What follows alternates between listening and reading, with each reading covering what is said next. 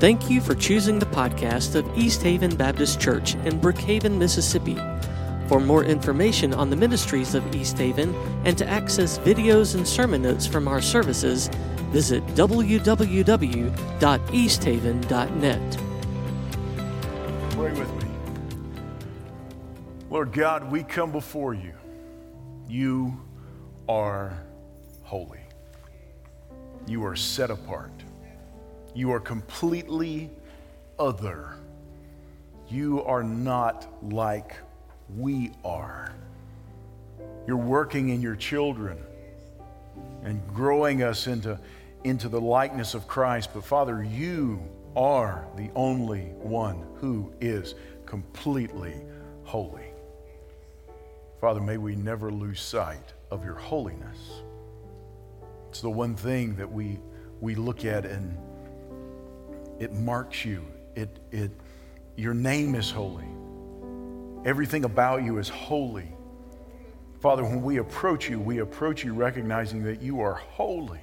And so, Father, we come before you during this time, and God, we give you thanks that we, we have the awesome privilege of worshiping you, the Most High God, our Creator, our Redeemer. And so, Father, we come before you now, and as we look at your word, which is holy, for it is your word. We pray that, that through your word you might shape us, you might change us, you might challenge us, you might grow us, transform us more into the likeness of Christ. And we ask these things in Jesus' name. Amen. A couple of things as we get started, just some things to put on your calendar. Next, uh, first of all, tonight we will not be having Sunday evening prayer time uh, for uh, the sake of Labor Day. We know a lot of people will be traveling and a lot of people will be spending some time with their families, so I invite you to do that. So, no Sunday evening service tonight at 5, but next Sunday night, as we sort of look forward to the fall and kick things off, we are going to have a showing of the film American Gospel here at 5 p.m. in the worship center. There's no charge. Uh, it's about a two hour long film. I watched it a couple of weeks ago, and I will tell you, it is, it is very uh, impressive. It is also extremely informative. And if you have not seen that yet, let me invite you to join us next Sunday night for a showing of American Gospel at 5 p.m. here in the Worship Center. If you say, Well, I can't make it uh, next Sunday night, then if you have Netflix, let me encourage you to, to view it on Netflix. It's available on Netflix right now. If you want to, view it on Netflix and then come join us and watch it a second time. We'd love to have you here. Uh, and then on the 20th, we are going to start a six week men's study and also a six weeks women's study on September the 20th at 5 p.m. Kingdom Man with Tony Evans, and then also Kingdom Woman. And so at 5 p.m., starting on September 20th, we invite you to be here. Uh, if you have not signed up, we need you to sign up just so we can know how many uh, materials we need to produce. You can sign up in your Sunday school class. You can sign up out at the welcome desk. You can sign up by just uh, giving us a, a ring at the, here at the church or dropping us an email and letting us know that you will be attending, just so we can have your name on. Uh, there's no some, some you know, there's no obligation or anything like that. It's completely free. We'll get the materials to you. The materials are free as well. But uh, if you are planning on being a part of that, we do need to know that you are attending a six-week study. Six weeks, uh, starting September the 20th at 5 p.m both Kingdom Man and Kingdom Woman here, 5 p.m. at the church. So I hope you will join us for that. If you have your Bibles, let me invite you to turn to James chapter 1. James chapter 1, we're starting in verse 2, going to verse 4. James writes, Count it all joy, my brothers, when you meet trials of various kinds, for you know that the testing of your faith produces steadfastness. And let steadfastness have its full effect that you may be perfect and complete, lacking in nothing. If, um, if you remember back when you were in high school and middle school, I know some of you may say, that was a long time ago. Uh, and some of you may say, well, I'm, I am in high school and middle school. Can I just tell you, it won't be long before you will say, that was such a long time ago. Um, it doesn't go by so quickly, like we talked about last week. But at some point in time in your educational career, you probably had this experience. A teacher or professor would walk into the room and say, Close the books, clear everything off, take out a sheet of paper. We're having a pop quiz. Now, I don't know about you, I hated pop quizzes. I, I detested pop quizzes. I didn't like them whenever I was given pop quizzes. I, and when I was a teacher for a decade, I didn't like grading pop quizzes. Uh, because many of my pop quizzes, you want to make it, if you're a teacher, you understand this, right? If you're a teacher, you want to make it easy to grade. You want to be able to grade it quickly and easily. So, so often we would default to true false tests.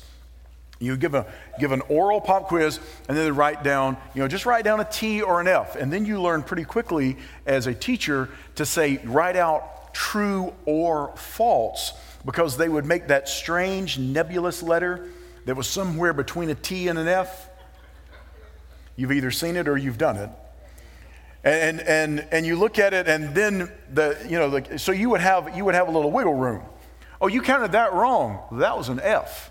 That's a T. No, but you see that little bitty tiny line right in the middle? So I, I remember this one kid one time, I called him up to my desk and I said, Is that a T or an F? And he said, What's the right answer?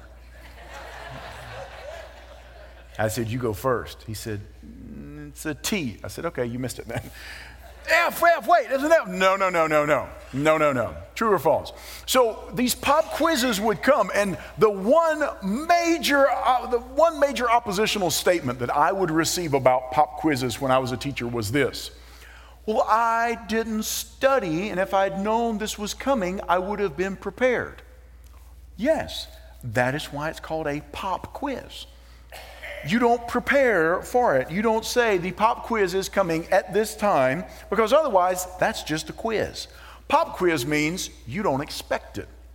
Now, I realize that there's a lot of different philosophies that circulate in our education system, and some people say pop quizzes are really bad for students because those who have test anxiety and it sets them over the edge. And some say, well, pop quizzes are good and we should give more pop quizzes and da da da da. Well, regardless of where you fall on the educational spectrum with that, Here's the truth God gives pop quizzes. God gives pop quizzes. And God has an inexhaustible creative storehouse of pop quizzes for us. And so today that's what I want us to look at. I want us to look at the nature of these divine pop quizzes that God gives us, and then how do we navigate that successfully? Because there is a purpose behind the pop quiz. Notice what we find in James chapter 1, verse 2. Count it all joy, my brothers, when you meet trials of various kinds. Here's the first thing we find, according to James pop quizzes must be viewed through truth, not emotions. Pop quizzes must be viewed through truth, not emotions. Notice what he says count it all joy. That word count is also used in the Bible to mean to rule over something, to lead in some way. By extension, it is to rule over those emotions and rule over those emotions or your response with facts, not feeling. Count it all joy. Consider it all joy. Rule over whatever emotions you may be feeling, whatever sentiment you may be feeling, rule over that with the truth. Now, I just want to go ahead and say, and let's just say it, that's a very hard thing to do sometimes. Because there are sometimes when we experience a pop quiz, something that we didn't expect, something we did not plan for, a life interruption comes along and it may be financial, it may be relational, it could be all vocational, all sorts of other interruptions come. And when they come, we say, oh my goodness. And the first thing that we normally do is we respond out of emotion. Our emotions can run away with us. We may get angry. We may get really depressed and saddened over it. We may get very confused and, and get anxious and start voicing that. But and emotions aren't a bad thing. They're a gift from God. Understand that emotions are not bad, but emotions are not designed to rule our lives. God's truth is to rule our lives, not emotions. Emotions in and of themselves, they're not bad. They're not a bad thing to have emotions. That's a good thing. But emotions can't rule over things. Count it all joy. So, what feels right must be governed by what is right And we must go to God's word for what is right. And whenever we are trusting in God's word, that allows us to experience joy. Now, joy here and happiness are two different things. The word joy that you find here in the book of James, that's not the, the idea of happiness. Joy is that deep seated response to God where it's that, that trust in God that you know that you're going to be okay and, it, and God's going to bear you through. So, might you experience great trials, great turmoil, great confusion, even, and still have joy? Absolutely. May you experience great suffering and still have joy? Absolutely. Otherwise, we wouldn't find certain verses in the Bible. Listen to Philippians chapter 2 verse 17.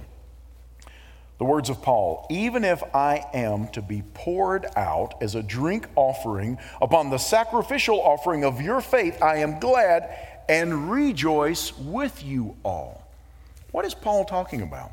Paul's talking about his impending death.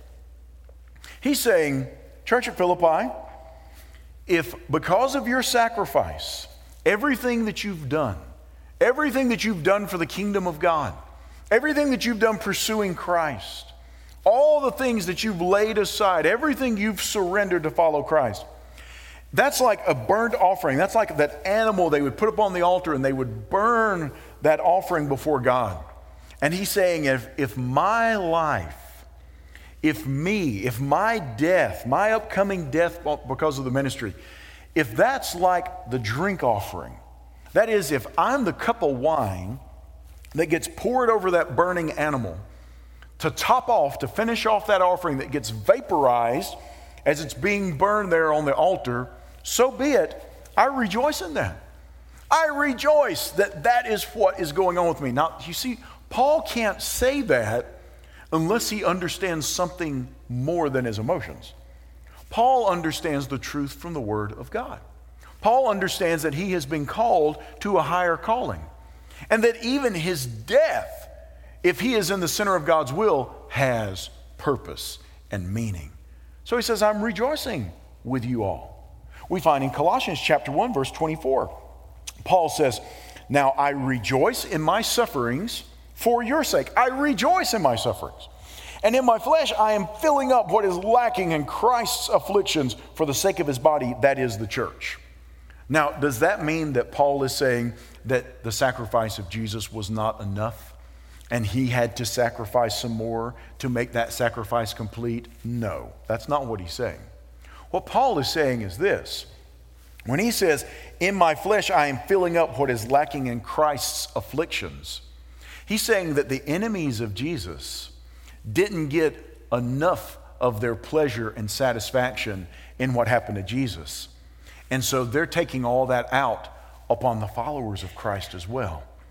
And Paul is saying, I'm just suffering for Jesus. The hatred toward Jesus was so great that it's extending beyond just Jesus himself to the followers of Christ.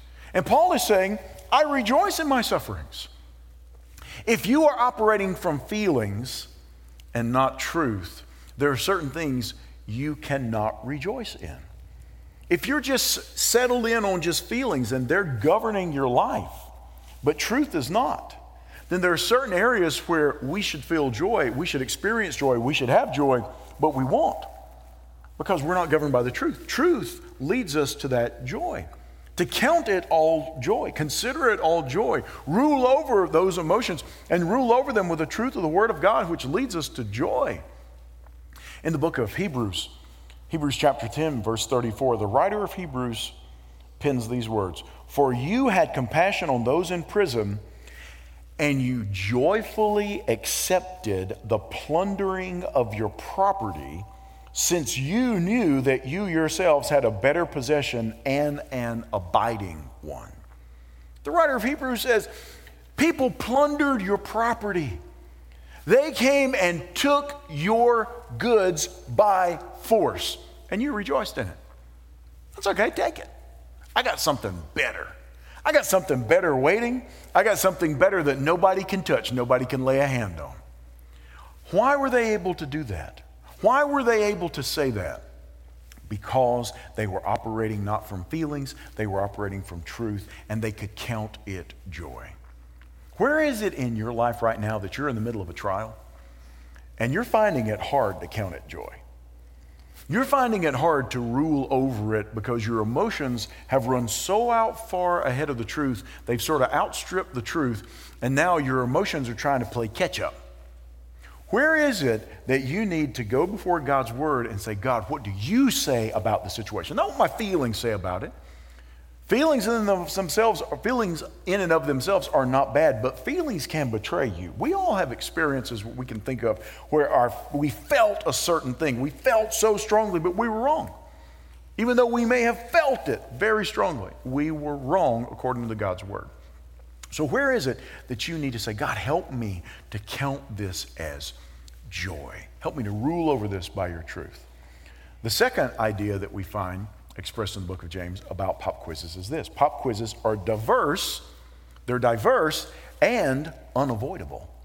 They are diverse and unavoidable. Look at what he says. Count it all joy, my brothers, when you meet trials of various kinds Count it all joy when you meet trials of various kinds. Uh, this, a similar passage in 1 Peter chapter 1, verse 6. Peter writes this In this you rejoice, though now for a little while, if necessary, you have been grieved by various trials. You rejoice in it if for a little while you've been grieved by various trials. That word various is a word or that means variegated, multicolored, polka dotted, spotted, however you want to say it. It's varied. It's very, and what may be a trial for one person may not be a trial for another. What may hit you in one way may not hit somebody else in that way. We've seen that during this season of COVID 19. There have been some people that have just taken it in stride, whistling along, okay, whatever. And there have been some people that it has very deeply devastated and shaken very, very deeply. What may be a trial for one person may not be a trial for somebody else. If you've been grieved by various trials. And so we have to understand that we have to go back to God's word and understand that, you know, what is shaping this person may not be what is shaping this person.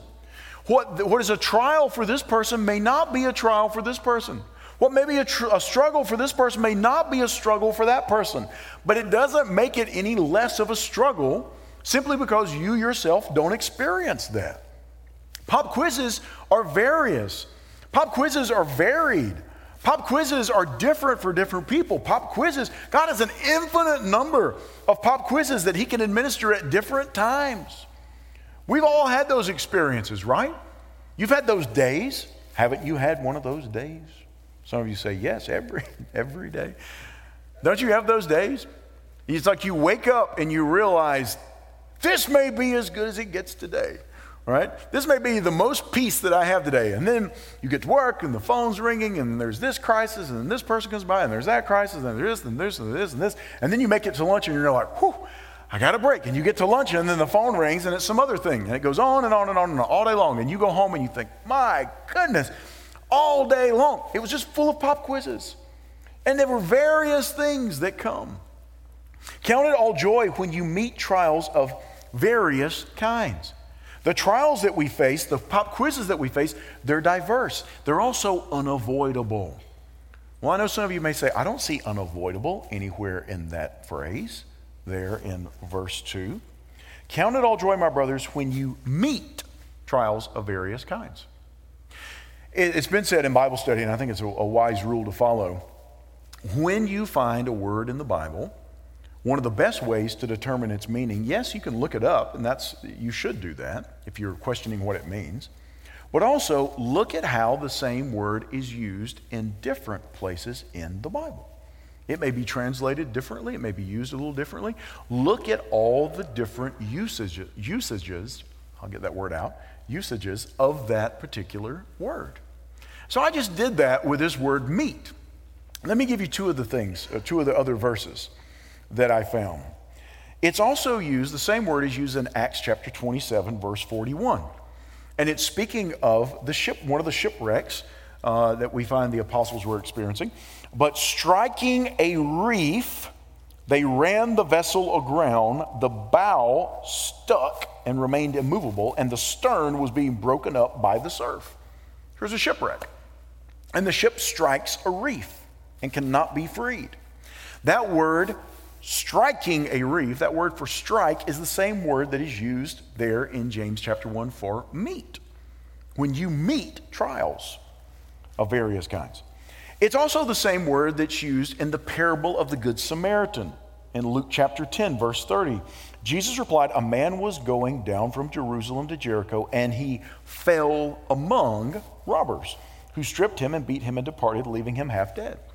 Now, sometimes I've heard people preach the parable of the Good Samaritan, and they say, He fell among robbers, which means he fell in with the wrong crowd. He was going along and he thought they were friends, and they turned to him. It's not what the word means. It's not fell in with the wrong crowd as much as like if you fell into a pit of snakes. That you are surrounded by something or someone. So it's the same word that's used. Trials are unavoidable. Pop quizzes are unavoidable. Pop quizzes are like when you get stuck on a reef in your ship. Pop quizzes are like when you are surrounded on all sides by those who want to do you harm. Pop quizzes encompass you. Pop quizzes surround you. You are stuck on them, submerged in them, and, and, and, covered by them. That's the idea.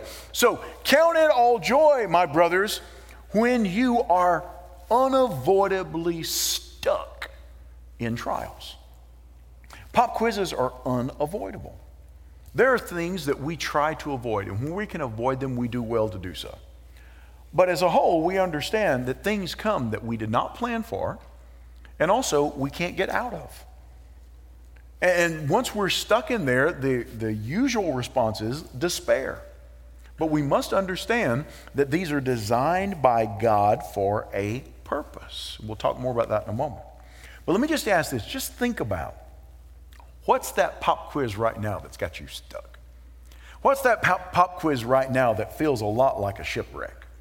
What's that pop quiz that feels a lot like you left Jerusalem, headed to Jericho, and suddenly you were surrounded by robbers. What's that pop quiz for you that you say it is varied, it is diverse? And, you know, it may not be the same struggle somebody else has, but I cannot get out of it. Well, why would God allow that to begin with? Well, the next verse tells us. Pop quizzes test your faith over time.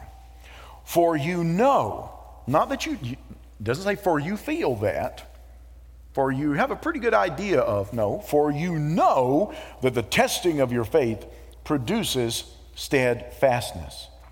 The reason that we are experiencing pop quizzes is just for that that the pop quiz will test your faith over time. And you've heard me so many times talk about my kind of working definition of faith receiving a report from God and then responding rightly, responding in the right way. These pop quizzes test do we believe God? Do we trust what God says? That's what a pop quiz does. Do we trust what God says?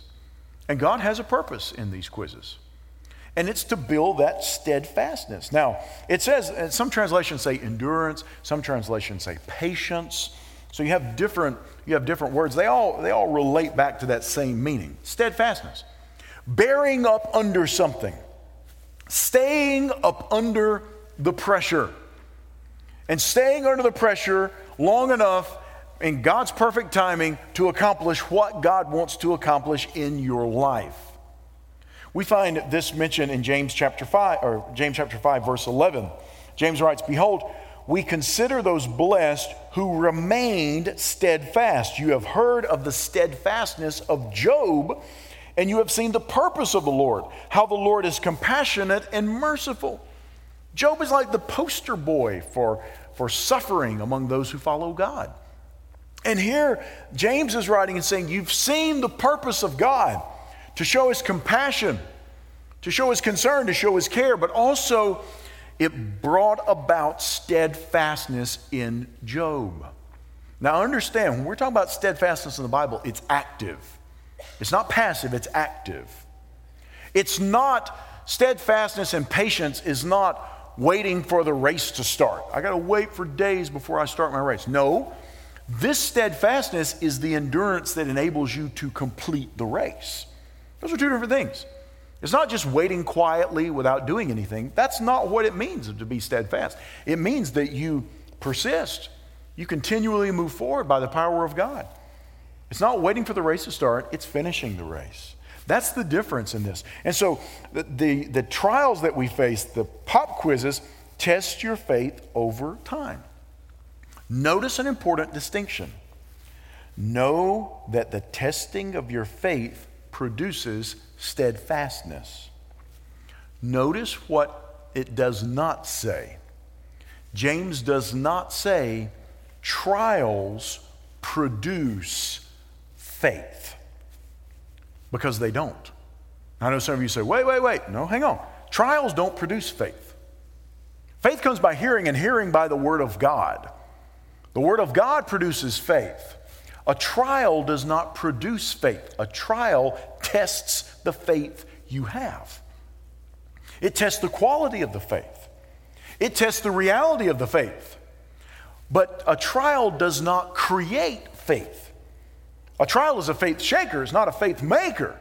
And so we have to approach it and understand that because sometimes people say, well, I guess, I guess the Lord is just trying to create faith in me. No, His Word creates faith, not the trial. Because when the trial comes, it's testing what manner of faith, the, the strength of the faith, the reality of the faith, the reliability of the faith. It doesn't create it. Because faith, remember, is receiving a report from God and then responding in the right way. Receiving from God's word and then responding to his word in the right way. That's the essence of faith. A trial doesn't create that, a trial tests that. But it tests your pep, the pop quiz will test your faith over time. 1 Peter chapter 1 verse 6, Peter writes, "In this you rejoice." There's that word again.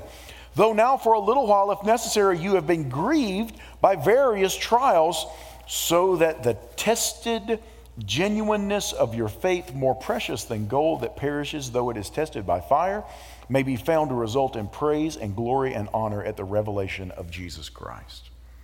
Peter writes and says, Your faith is more precious than gold. And God wants to purify your faith. God wants to strengthen your faith. God wants to test your faith. And so sometimes the heat gets turned up. And I think we could all attest to the reality that those fires that test our faith can heat up really quickly and cool down really slowly. Because God will keep us in there as long as it takes to accomplish His will. It tests our faith over time. James chapter 1 verse 12. Blessed is the man who remains steadfast under trial, for when he has stood the test he will receive the crown of life which God has promised to those who love him. Maybe some of you are there. Maybe you are in that fire. You're in that testing fire. And you're saying, God, I can't wait to get out of this fire. Well, but, but God's going to keep you there as long as it takes to purify your faith, to test your faith. Now, it's not that God is looking at you saying, I wonder how much faith he has. I wonder how much faith she has. God knows exactly how much faith you have. The issue is, we don't know the outworking of our faith yet. So God puts us to the test, not so he will know something he didn't know, because he knows all things but so that we might know where we stand. We might know the depth of our faith. We might know, God, I am going to rely upon you no matter how hot this fire gets. Trust in Him, no matter how hot the fire you're in may be getting. And then finally, pop quizzes are opportunities to grow toward maturity in Christ. They are opportunities to grow toward maturity in Christ. None of us are there yet. None of us are fully mature. If somebody comes to you and says, you know, I'm, I'm fully mature in Jesus, I, I, I don't, I'm not growing anymore because I have arrived, that person doesn't realize how far short they fall. We're not there yet. We'll never be fully and completely there this side of glory. There's just no way. And let steadfastness, verse 4, and let steadfastness have its full effect that you may be perfect and complete, lacking in nothing. You know what pop quizzes show? Pop quizzes show that we're not there yet.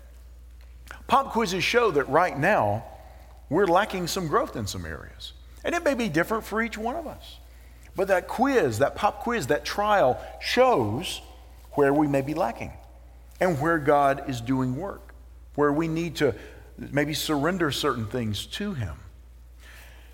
Let steadfastness have its full effect, that is, its finished effect, its, it's the end effect, that you may be perfect. Those two words are the same in the original language. Have its full effect, and that you may be perfect. Both of those words speak about completion, finished. Let steadfastness work out to the finish so that God may work you to the finish. That's the idea. So you may be finished and you may be complete, you may be whole.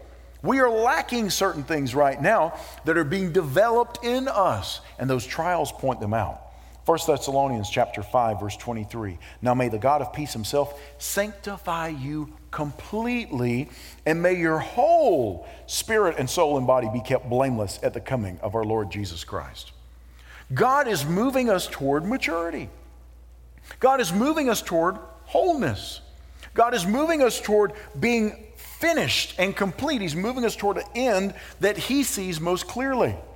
And every struggle Every trial, every moment of suffering that you experience has been entrusted to you by God.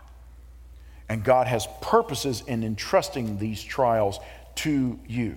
They are to know Him more deeply, they are to love Him more deeply, and they're to be transformed more completely into the likeness of Christ. That's the purpose of these trials. There's the purpose of these moments of suffering. When we look at them, we say there's no purpose, there's no meaning, there's no nothing. Yes, they are entrusted to us by God so that we can know Him, we can love Him, and that we can be transformed in the likeness of Jesus. That's why, and you've heard me say this before, that's why it's so important that we have an appropriate theology of suffering in our heads and in our hearts as we walk through this Christian life. If you are a follower of Christ, the Bible promises we will experience suffering. The health and wealth and prosperity people who say if you have enough faith, you will never experience pain and suffering, they are flat out biblically wrong, completely. And it's amazing whenever one of them gets really sick, how quickly that tune changes, right? I'm reminded of the old story about the, the man that came into a church and he was walking on crutches and and he was in a lot of pain and he had had an accident and he walked up and this guy came walking up to him and said you know if you had enough faith you wouldn't be experiencing pain. And the gentleman just took one of the crutches and popped the guy across the head with it. And the guy said ow! And he said you too.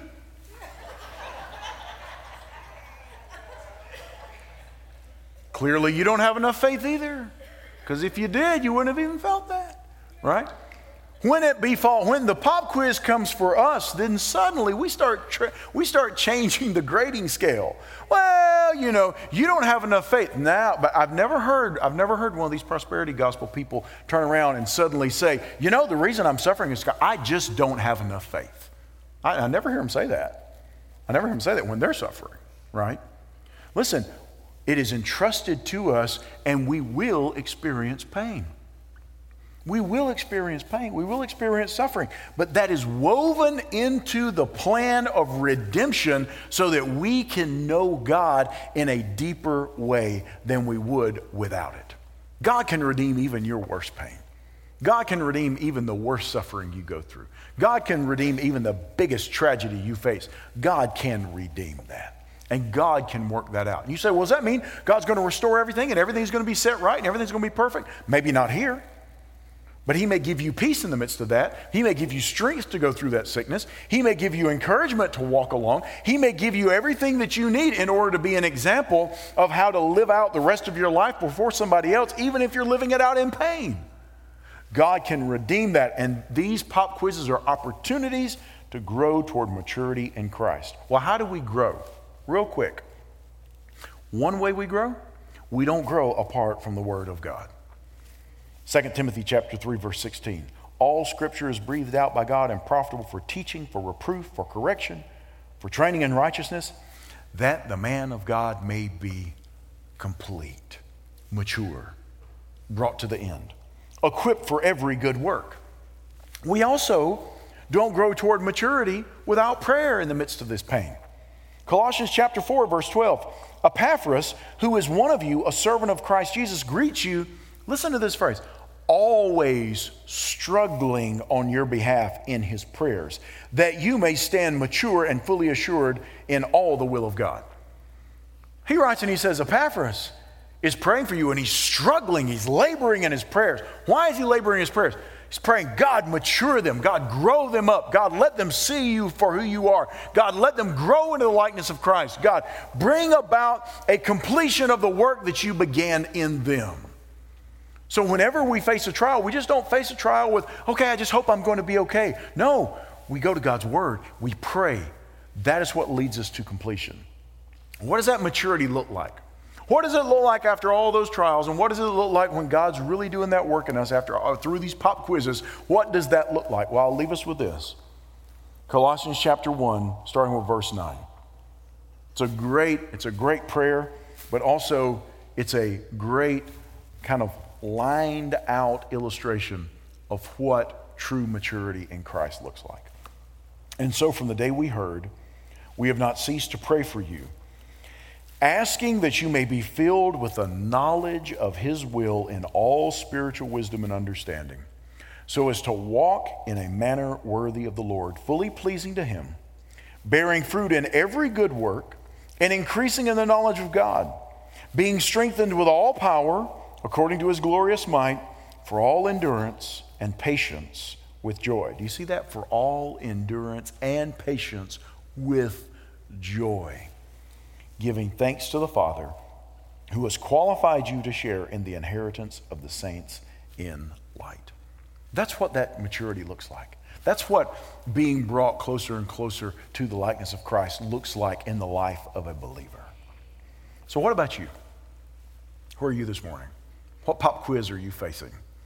You may be saying, well, you know what? Right now, life's pretty good. Okay, buckle up. It's coming. We all know how those pop quizzes are. But maybe you've been in the midst of a pop quiz season, and it's been one thing after another thing after another thing. Sometime it may, it may have been a, it may have been something very sudden and very powerful. Then again, it may have just been some drudgery that's been hitting you over and over. You know, there's, there's, there's being struck by the eagle and there's also being pecked to death by ducks, right? So we both experience those, or we all experience both of those from time to time. Well, where's that pop quiz? What's it been looking like in your life? How long has it been going on in your life? What is it that, that God's been doing and God has shown you through this pop quiz season? And maybe some of you right now, you're in the middle of it, you're in the middle of that heat, and God is firing up that furnace and you're saying, God, how long? How long? He's going to continue with that until his work is complete in that area. So you can count it joy. I know it's hard, but you can count it joy. And sometimes when you fall into one of those pop quizzes, uh, based upon the Word of God, we can say, God, thank you for giving me the opportunity to go through this. And God, help me. This is what I, I try to pray. God, Help me to not miss you in the midst of this. Help me to not miss what you're saying to me. Help me to not miss what you're revealing about yourself to me in this. Help me not to miss what you may be revealing about my heart in this. Help me to love you more deeply through this. And God, use this to transform me more into the likeness of Jesus. And He will do it. Painful? Yes, but He'll do it. Whenever you face the pop quiz, understand that God, as the great and holy divine teacher, has a purpose in mind. It is not for naught. God knows what He's doing, even in the midst of your pop quiz. Let's pray. Lord God, as hard as it is to say, we're thankful for pop quizzes. God, they catch us off guard. And God, I realize that we, we default to those things we know best. And those pop quizzes reveal to, our, to us what are those things that we run to. Pop quizzes reveal the things that we cling to. Pop quizzes reveal the things that we, we trust, whether it's you, whether it's someone else, whether it's our abilities, whether it's a host of other things that we could insert in that blank. Father, I just ask now for those who are here, those who may be watching or listening either now or later, Father, I pray that in the midst of those pop quizzes, that they would call out to you, that they would run to you, that they would recognize that the only hope that is found in any of this is Jesus. And Father, it's not just a matter of calling out to you to fix things, calling out to you to, to get us out of the situation. But Father, we want to call out to you so that we may know you. Call out to you so that we might live by your power. Call out to you so we might know your mercy and your grace. Call out to you so that we might, we might know you and be transformed in the likeness of your Son. Father, maybe people here, maybe people listening who may say, This Jesus that you're talking about, I don't know him. And Father, when those pop quizzes come, they're finding that there's, there's nowhere to turn. There's nowhere that they've, they've been able to place their hope. And they run to all these different things to try to find peace and try to find contentment and try to find joy and try to find meaning and purpose, and, and they all fall short. Because, Father, everything that, that we desire is found in Jesus. And, Father, our most pressing need is not a financial need. Our most, finan- our most pressing need is not, not an interpersonal need. Our most pressing need is our sin problem. That we stand condemned before you, God, because of our sin. And we face your wrath because of our sin. Rightly so. We deserve it. And yet, though we deserve that sin and we're separated from you because of it, in your grace, your great mercy, and your love, you sent Jesus who took that penalty upon himself. And if we trust that he did what he said he did, and we trust that he is who he says he is, and that he died on a cross and then rose to life again after three days, and if we place our faith in him, if we receive that report that we can be forgiven of our sins, that we can surrender our lives to Him as our master, and that we can serve Him and we can know a home in heaven with you, if we receive that report, and we respond in the right way. That is, we respond in faith. We trust what you say, God, that we can be saved. So, Father, I pray that that would be a decision that someone will make today that needs to make that decision to follow you. And Father, I pray that regardless of what pop quiz we encounter, what pop quiz we meet, we fall in the midst of in the days to come, that we might remember that you have a purpose, and that purpose is so we might know you, so we might have our faith tested, and we might grow in steadfastness and bear up under that weight, bear up under by your strength that trial, knowing that you are leading us, you are walking with us, you are working in us to create people who are mature in Christ. And we give you thanks for that promise. And we ask that you would have your way in our lives, both today and in the days to come. And we ask this in Jesus' name. Amen.